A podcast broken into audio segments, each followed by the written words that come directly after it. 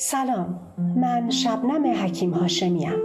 شاعر، ترانه سرا و نویسنده. از این به بعد سعی دارم سروده ها و نوشته های خودم رو به صورت پادکست درارم و با شما دوستان به اشتراک بذارم و با همدیگه ادبیات و هنر نوش جان کنیم. در کنار شما می نویسم و بیشتر یاد می گیرم و خوشحال میشم تو این مسیر همراه من باشید.